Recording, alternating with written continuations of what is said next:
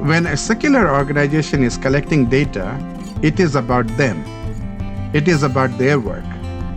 But the perspective that I developed as a theological foundation to the way I see data, to me, God is already in the community. So what we are measuring, it's not about our work. It is actually evidence of God is at work. Right? So that's that's a different perspective that you bring here. Welcome to the Ending Poverty Together podcast. I'm Eric. And I'm Shalane. We're here to discuss big questions about poverty in bite sized ways.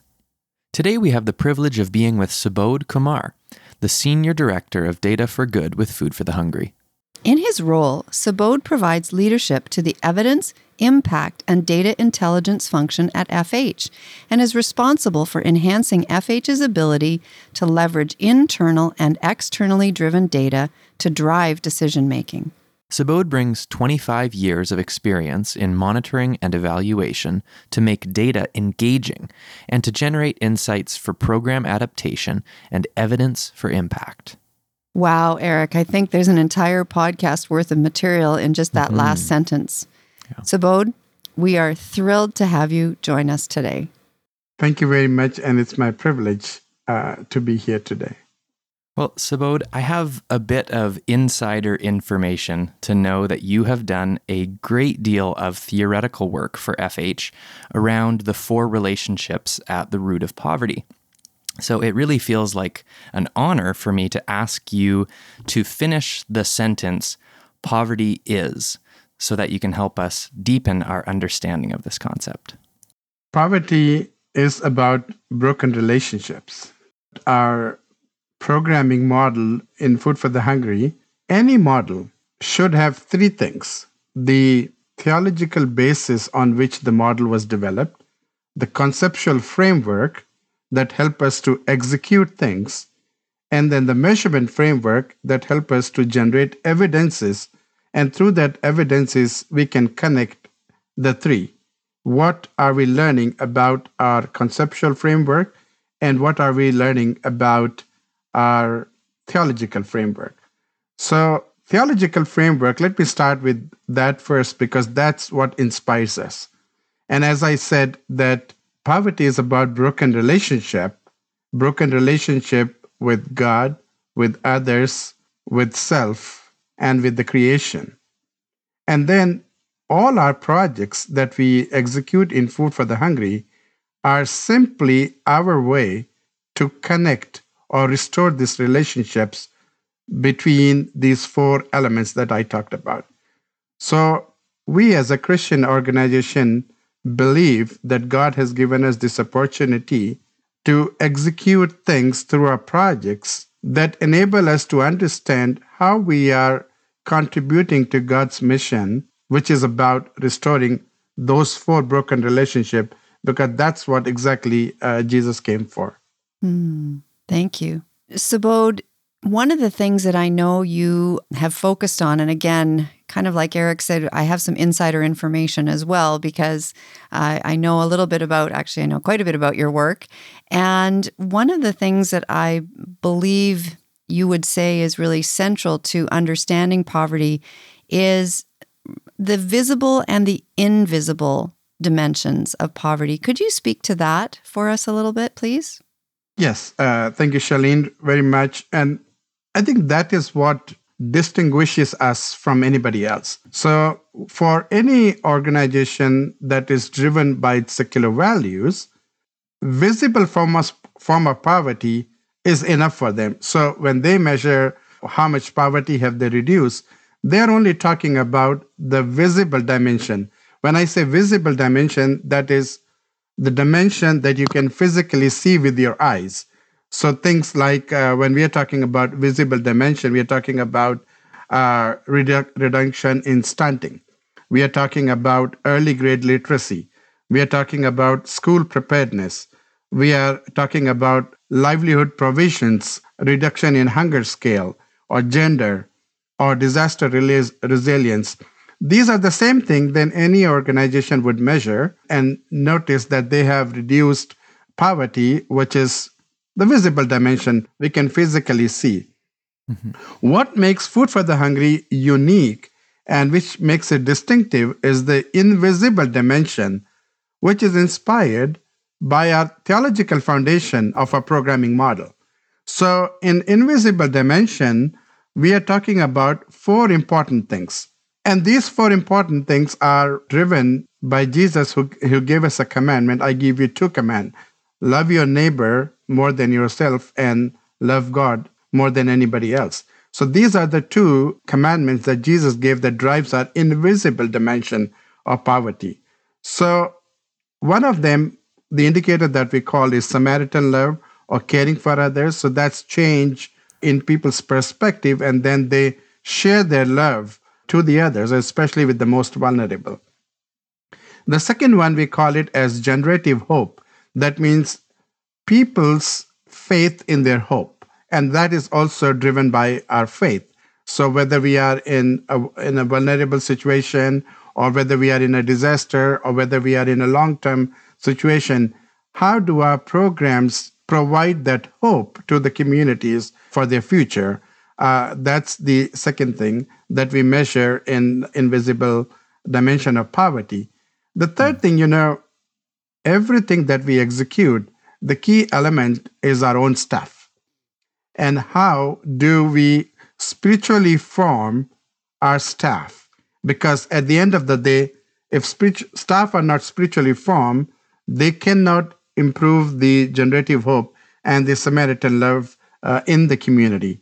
So that is the third dimension we form. And then the final dimension that we call about is the whole element of social sustainability, that mm-hmm. relationship that establish, because that's a crucial element when we talk about poverty as a broken relationship. So sustaining those changes is an important element.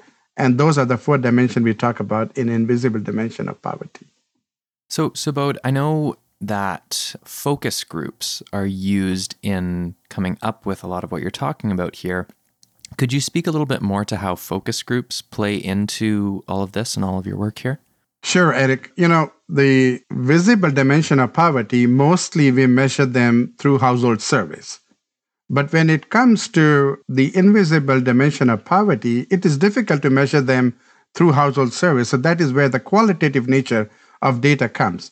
So we do focus group, and in focus group we have two types of focus group. Actually, I call focus group with the leaders, but uh, with the community, the men, women, and children. Even though the methodology is focus group, we call it as the workshop methodology, where mm. we meet separately with children, men, and women, and with all the three different groups, we have this creative way especially with children, even though we are doing focus group, but we are using some activities to get the data out with the children because for children answering question is difficult but creatively by drawings and many mm. other things they can mm. express themselves but with the mm. adults we do focus group where we uh, have discussion questions and then we listen to to people and then compare how was men's insights were different from women and women's insight different from children. And so you get a better perspective because you have an insight from men, you have an insight from women, and you have insights uh, from children, and then you compare them. And then you go to the leaders, leaders mm-hmm. from different groups. So, leaders from saving groups, or community leaders, or church leaders, and then talk to, to them. And then you start comparing how does leaders' opinions differ than mm. the common people in the community, which was men, women, and children. And you get very interesting perspectives from when you mm-hmm. compare these yeah. insights from these different groups. So, Subodh, I know that we work with communities in Food for the Hungry for approximately 10 years. How many times would this focus group activity and interviews and discussions, how often would that happen over the course of, say, the 10 years roughly? So, normally, as a discipline, we try to do midterm evaluation every two and a half years. So, if, if we start a program, let's say you do baseline, and then you do it after two and a half years midterm, and then after another two and a half years, your your phase one evaluation, and uh, then midterm, and then another phase. So, approximately between four to five times, you go to the community and you'll have a data set over the period of 10 years to compare the journey, transformational journey of the community. Mm, thank you for that. So that enters into the next question that I have for you, Subodh, which is you are a specialist in measurement and evaluation, which you've alluded to already here. Could you share with us some more about what that actually means? Sure. As an M&E person, I believe it is about data, right? Mm-hmm. And data help us to make different decisions. It gives us a perspective that we learn and also, it helped us to understand, going back to where I started, our conceptual framework, our theological framework, and improve our measurement methodology. So, data help us to create many different dimensions of our understanding. And that is what monitoring and evaluation to me means. It's not just simply collecting data and analyzing, but it mm-hmm. about the whole value chain from all the way to collection to cr- creating insights to creating an action which leads to value, uh, which is very technical in, in a way. But data also help us, I believe, is a perfect way to understand or establish our intimate relationship with God. Because through data, I believe I see, I gaze upon the face of God. Mm. Mm, I'd love to hear you expand a little bit more on that, if you would, please. Sure. I don't think I have ever heard anybody express that appreciation for data in that way. So, Shalene, you believe that God is in the community before we mm-hmm. go to any mm-hmm. community. God is already working, right? Mm-hmm. So, when a secular organization is collecting data, it is about them, it is about their work. But the perspective that I developed as a theological foundation to the way I see data to me, God is already in the community. So what we are measuring, it's not about our work. It is actually evidence of God is at work. Right? Mm. So that's that's a different perspective that you bring here. The data that we collect is not about food for the hungry. The data that we collect is not about programs we are doing, but that is how we witness God in action. Mm. And because we witness God in action, we see the different perspective of God there. So, like when you say data, data has three things. The data has the attribute and the data has the the characteristics. And when you look at the face of God, you have certain name that is based on date on the characteristic of God, which is exactly the same uh, that we understand the the data. Then the attributes of data, which is some of the name of God are based on his attributes.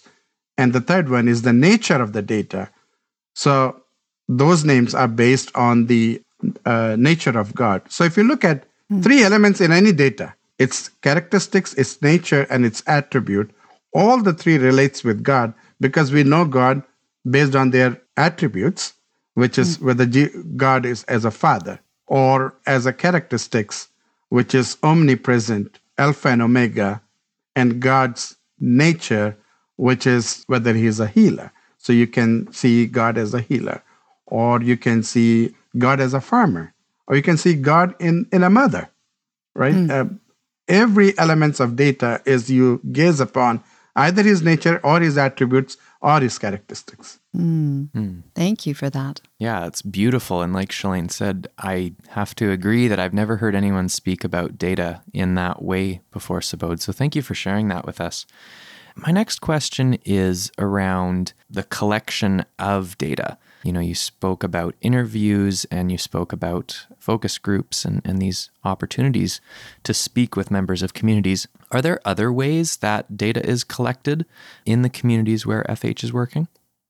Primarily, we can group them in two ways. One is the monitoring data, and one is the evaluation data. So, yes, evaluation data we use mixed method, which is quantitative and uh, qualitative, mm-hmm. the focus group and household survey. But we also have a routine monitoring data where most of the data collects by our field staff visiting a house. And so mm. they, that is where they establish this personal relationship.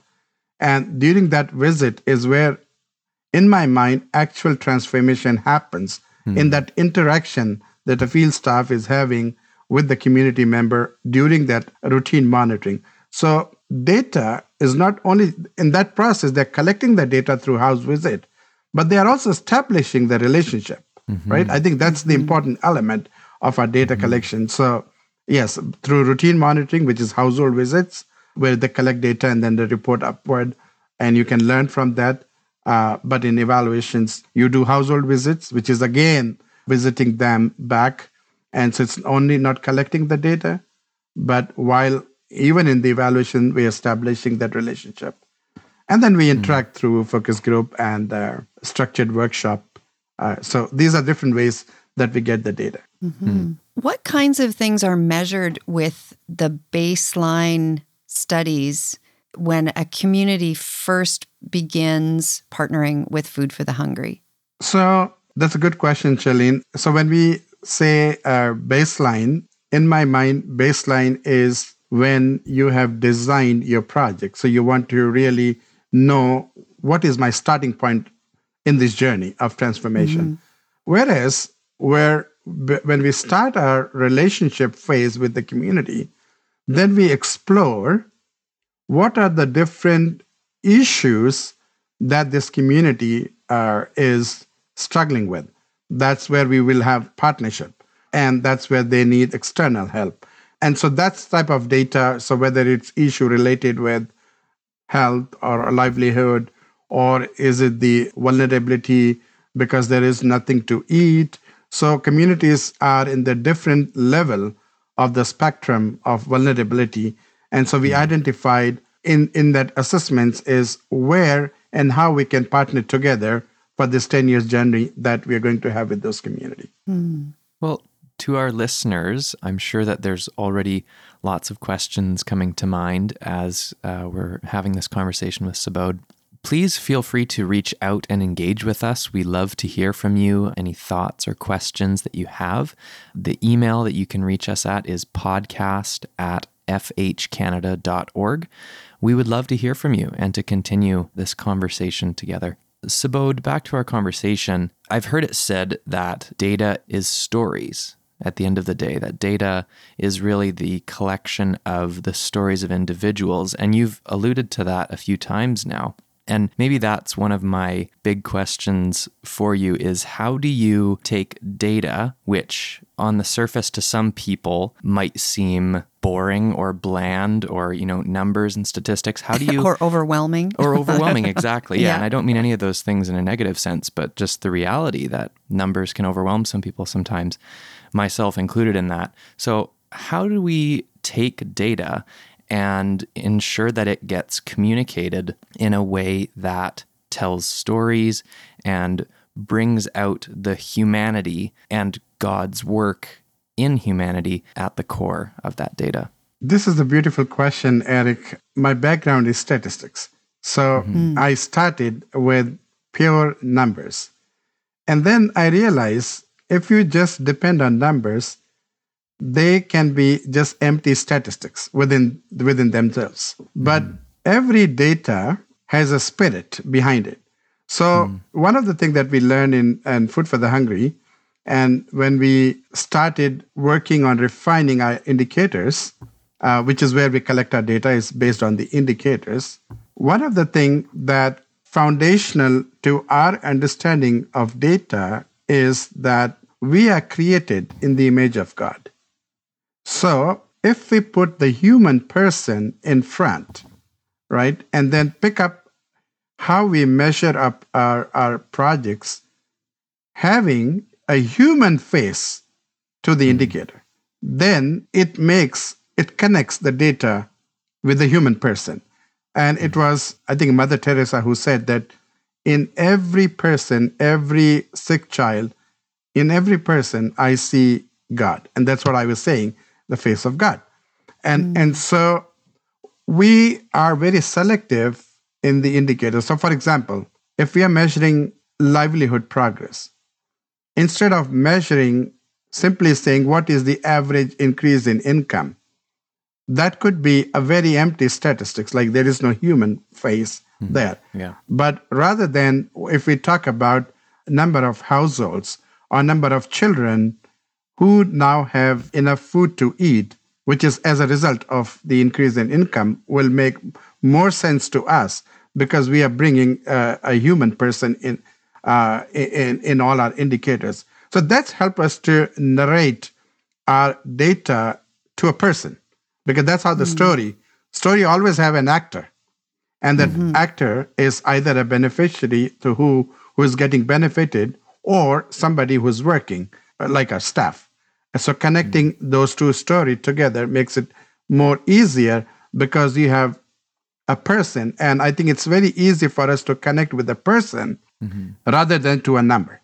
I agree. Subodh, I'm wondering if we can shift gears a little bit here because there's so many different things we want to engage with you about. A lot of, you've, as you've been talking, a lot of FH's work deals with personal and relational brokenness. Poverty is also systemic. And so I'm wondering if you can make a connection for us on how does the repair, the reconciliation of the four broken relationships also translate into systemic change for vulnerable populations? Thank you, Shalene. This is where we are learning a lot about relating our work with the systemic change. Uh, and as we are from this midterm evaluations that we have conducted uh, in 15 different countries, one thing that we have learned is to is to start addressing the systemic nature of, of poverty. And I think that is where two things that Food for the Hungry does uh, makes a lot of sense is when we work with the systems. When a child child lives in his house, and then the child lives in the environment, which constitutes the system. And so, if we are working with the child just at the home, we won't be able to really eradicate poverty completely because systemic nature is still there. And so that is why through our programs, which is focused on building leadership, both at the community level and at the environment that constitutes the system, which is government, right? The policy part of it. And, and so our work in many communities that we have seen deals with the environment. Uh, even in our strategy, we are talking about two things the micro nature of poverty and the macro nature of poverty. Both needs to be tackled. And so our strategies are dealing with that. So influencing policies.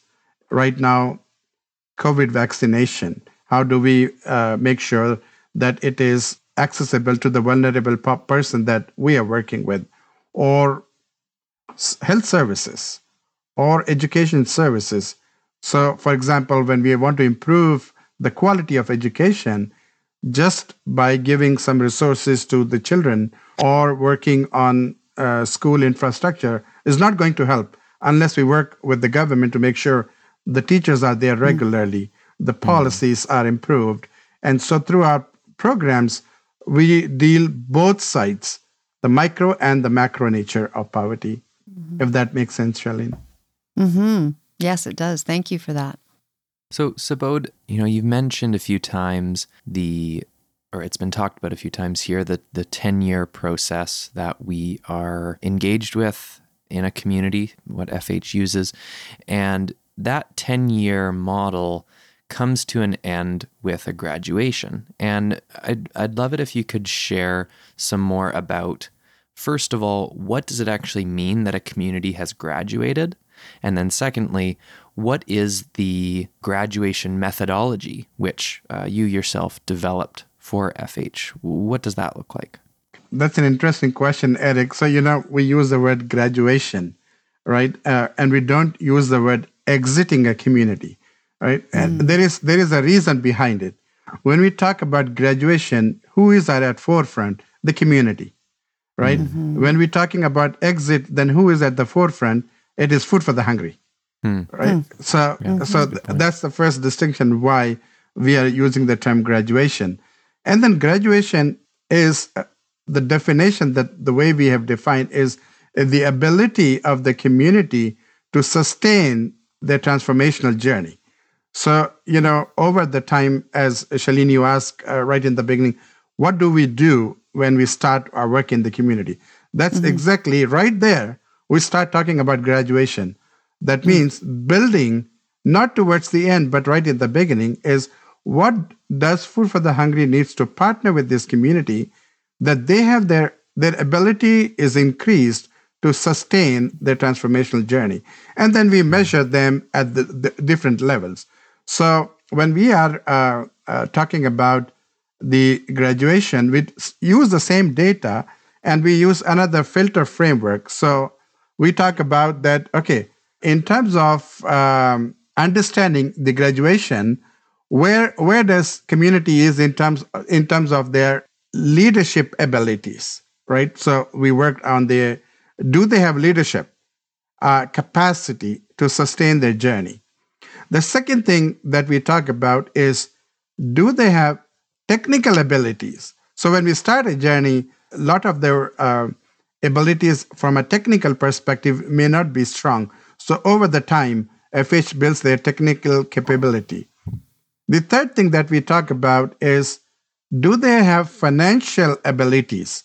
So, you know, you work through different groups and make sure that the leadership in the community know how to acquire resources, even if Food for the Hungry is not there, to sustain uh, their work. And then the final one is what is their spiritual transformation? Mm. So, all the three, they may have a good leadership, technical and financial, but if there is there is no spiritual formation or spiritual transformation, we don't think they are ready to graduate, right? Uh, it's it's the spiritual transformation that will sustain all the three.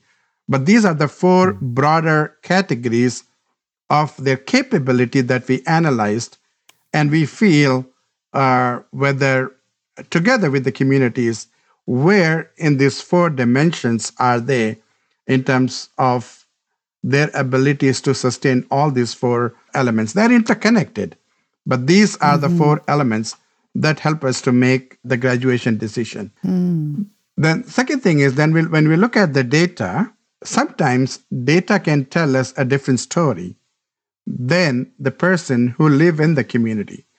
Mm. So when we when we try to triangulate our sources for graduation, okay, what is our evaluation data telling us?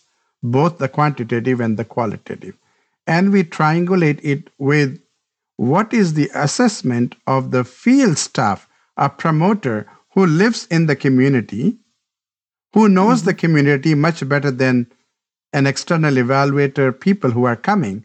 And so, what is the assessment of this field staff of the community in this four dimension of leadership, technical, financial, and spiritual? So then we collate our data with the field staff data, and we see if there is a harmonization of the two uh, that's where we make a community graduation uh, decision. But if there is a disparity between what our data is telling and what the field staff is telling, then we tend to go more with the assessment of the field staff because that person is right there in the communities 24 hours a day and we just came in for a short while uh, and so we try to see okay what does field staff data is telling us and then see if we need to extend our journey or do we need to graduate?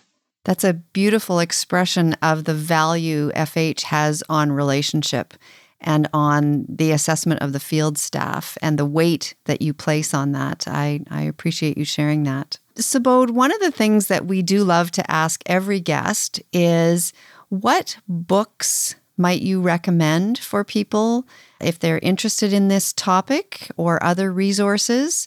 What might be some things that a listener or one of our listeners could pick up and read to learn more about graduation, about monitoring and evaluation? What what would you suggest? Yes, I think to start with, uh, obviously, our gut story is is the foundational to uh, to think through, and the other two books that I found very helpful was written by Bryant Myers, Walking with the Poor and Working with the Poor. And recently, I read a particular book which has uh, helped me because you asked uh, a question about how do you tell data story, right? Mm-hmm. Uh, and and so I was reading this particular book, which I found very inspiring. That right now I even have it on my uh, table. Effective data storytelling: How to drive change with data, narrative, and visuals by uh, Brent Dykes. Fantastic book about uh, data storytelling, and there are a couple of them on the just on monitoring and evaluation. Uh, World Bank's book on result based monitoring and evaluation is an interesting book. Um, and then there is another one on how to do theory based evaluation, um, is an another book that I recommend uh, that helped me over the over the course of my work. Great, thank you. And we will make sure that all of those books and resources are listed on our website. So if you're listening and you're eager to track down these books, that's an easy way for you to be able to find them. Thank you for that, Subodh. My pleasure.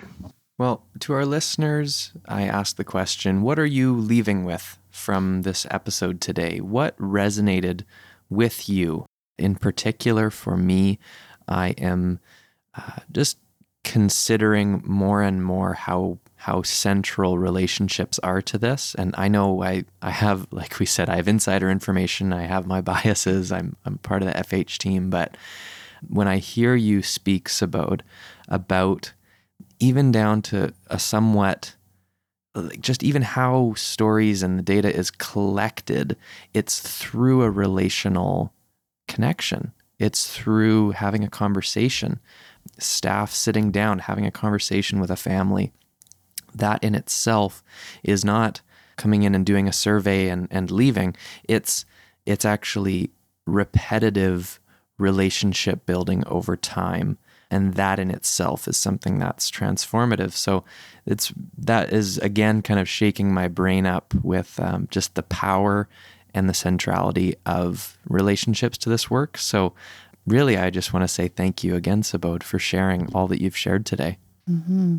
Subodh, I agree with Eric. And also, just really thank you for how you have highlighted the importance of understanding God being in the community before we arrive and that it's mm. God's work that's being done. One line that stands out to me is the language of graduation is about what the community, what God has done in the community, it's not, the focus is not on us. So I appreciate that. I'm just wondering as we come to a close of our time, is there anything else that you would like to share with us? Anything that we didn't ask that you were hoping we would have asked you about today? No, I think, Shalene, this was a, a wonderful conversation. Um, just, I just wanted to add one thing, which is very foundational aspect of bringing my faith into what I do, uh, especially with the with the data uh, and the monitoring and evaluation. Why do we collect data, uh, or or why do we measure our work? Uh, one thing that when I was growing up as a child, um, and I learned it in my Sunday school classes, is that God created us to glorify Him, right? Mm. And so everything that we do, whether we do a project or whether we measure or whether we write our story, it is all about Him being glorified and not us, right? Mm-hmm. And and sometimes one of the mistake that we do from our measurements and for our data collection, when the focus shifts on us or on the organization, and Bible is very clear about that. God hates that. So if you know that David's story, when he wanted to do the census and God said, don't do it, because he wanted to count those eligible person who can go to war. And, and God said, no, trust me. Still, David went ahead and God punished him for that. So, mm-hmm. you know, um, when data is about God, it is Him that get pleased in what we do. And that is the fulfillment of our purpose. That is the full fulfillment why you and I exist in this world and why we came into this world. That is the ultimate purpose why Food for the Hungry exists, for that matter, and why we work for the Food for the Hungry is to give glory to Him and Him alone. Mm. What a beautiful way to end. Thank you so much, Subodh. Thank you. You're welcome. My pleasure to interact with you today. To explore what your next steps could be, or find out more about Food for the Hungry and what other Canadians are doing about poverty, start by checking out fhcanada.org/resources.